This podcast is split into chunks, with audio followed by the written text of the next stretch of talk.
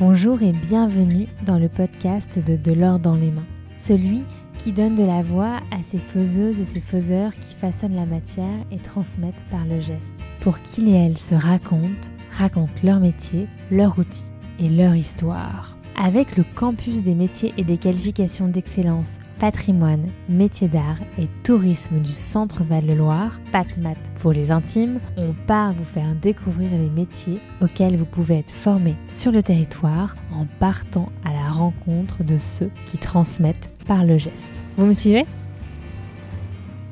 Aujourd'hui, nous avons rendez-vous au campus des métiers et de l'artisanat à Jouer-les-Tours pour y découvrir leur formation au métier de cordonnier multiservice. Bonjour Mathieu. Bonjour. Alors, tu es élève en CAP cordonnier multiservice, tu as 20 ans. Est-ce que tu peux nous raconter un peu ton parcours? Alors, moi j'ai un parcours un peu atypique parce que j'ai commencé avec un bac STI 2D. C'est un bac qui tourne plus autour de l'informatique et de la programmation. Dans les cours où on se retrouve plus devant des ordinateurs, euh, et moi c'est quelque chose qui au final ne m'allait pas. Une fois mon bac obtenu, euh, ben, je me suis réorienté euh, vers un métier manuel. je me suis tourné vers le cuir parce que c'était une matière euh, qui m'intéressait euh, plus que l'ordinateur. Qu'est-ce qui t'intéresse dans le cuir? C'est une matière que je trouve euh, fascinante parce que justement on peut la travailler de plein de façons en partant de juste une, peau de bête.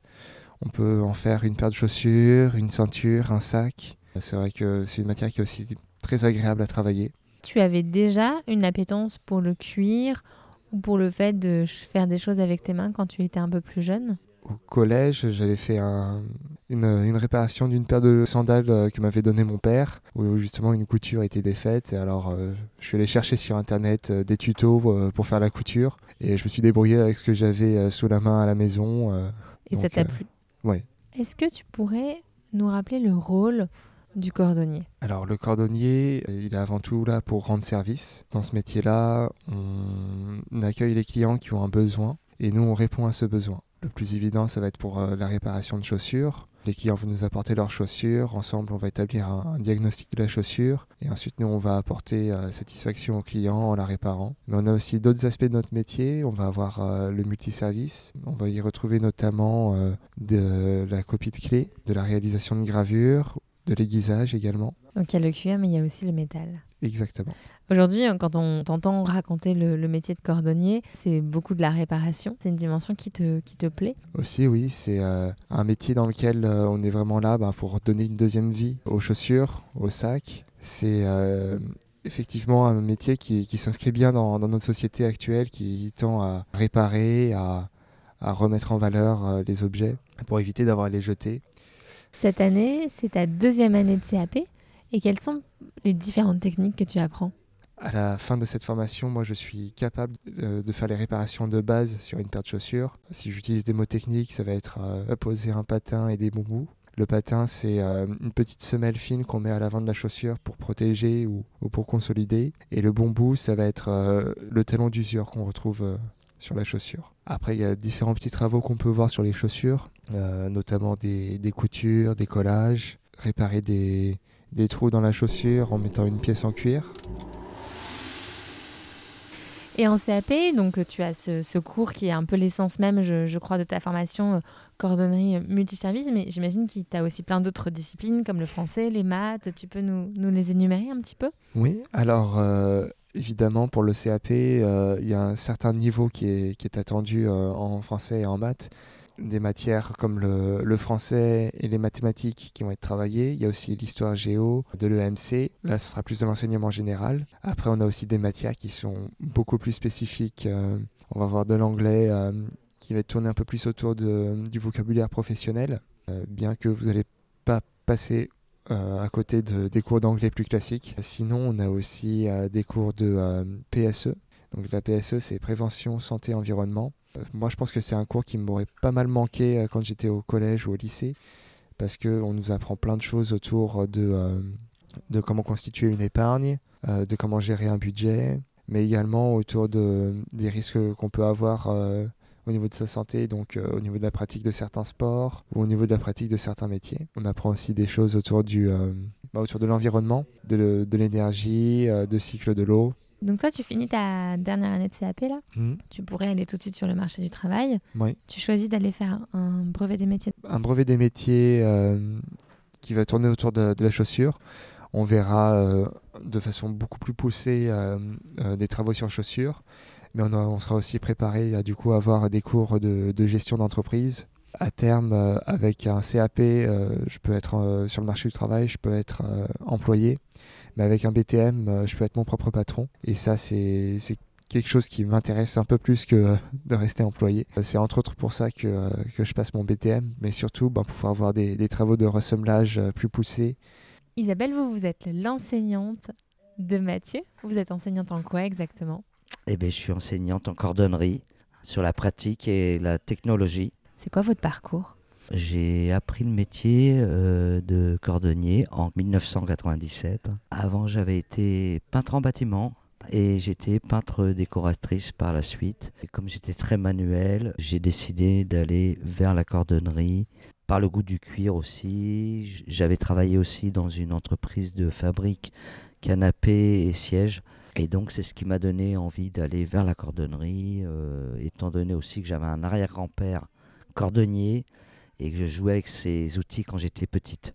Et aujourd'hui, vous êtes donc enseignante euh, en CAP au, au campus des métiers de, de Tours. Vous pourriez nous la présenter un petit peu, cette formation?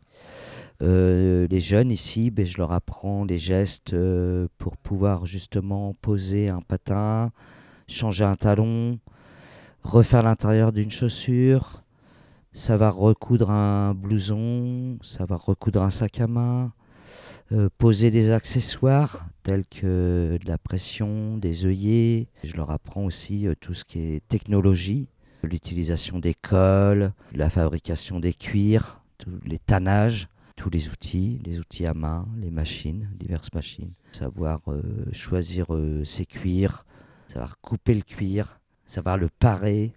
Voilà, je vous parle en termes techniques là, mais Mais on aime bien. C'est quoi les profils des jeunes qui viennent dans votre formation?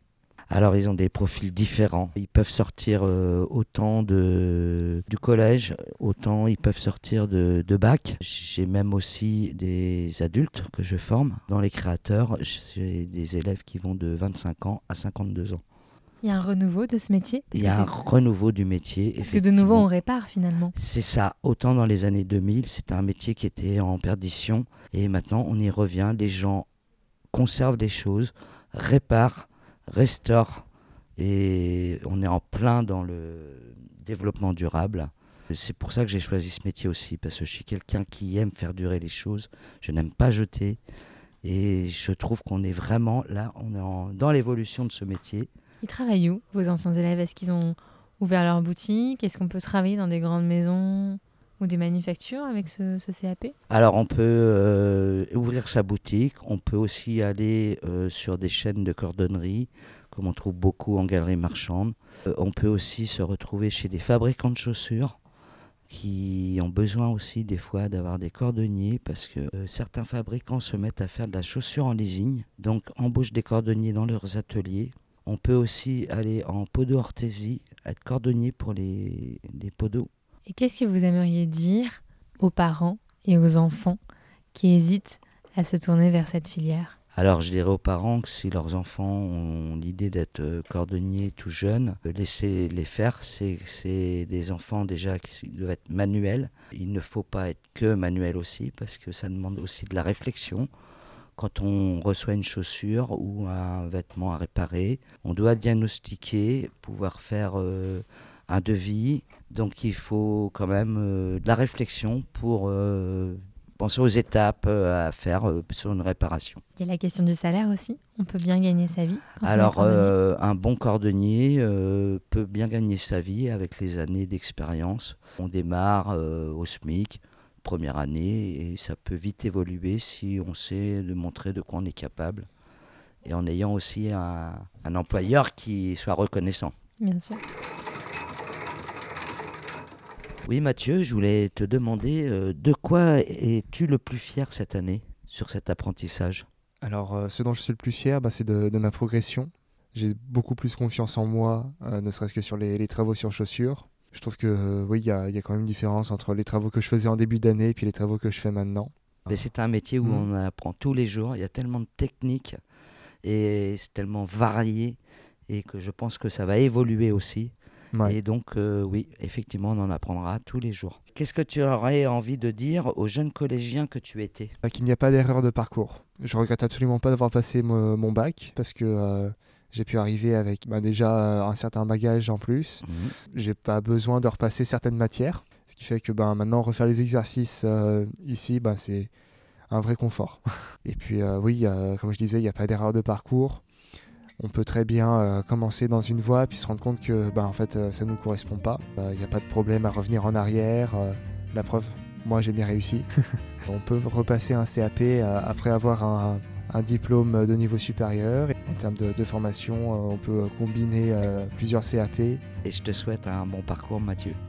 Merci Mathieu. mais avec plaisir. De l'or dans les mains est une association qui a pour mission de sensibiliser la nouvelle génération aux métiers manuels. Nous concevons des outils pédagogiques, comme ce podcast, pour faire découvrir aux jeunes et aux moins jeunes ces métiers, et nous intervenons dans les établissements scolaires avec les artisans du podcast pour susciter des vocations. Vous pouvez nous suivre sur les réseaux sociaux, vous abonner à notre newsletter et même adhérer à notre association. À bientôt!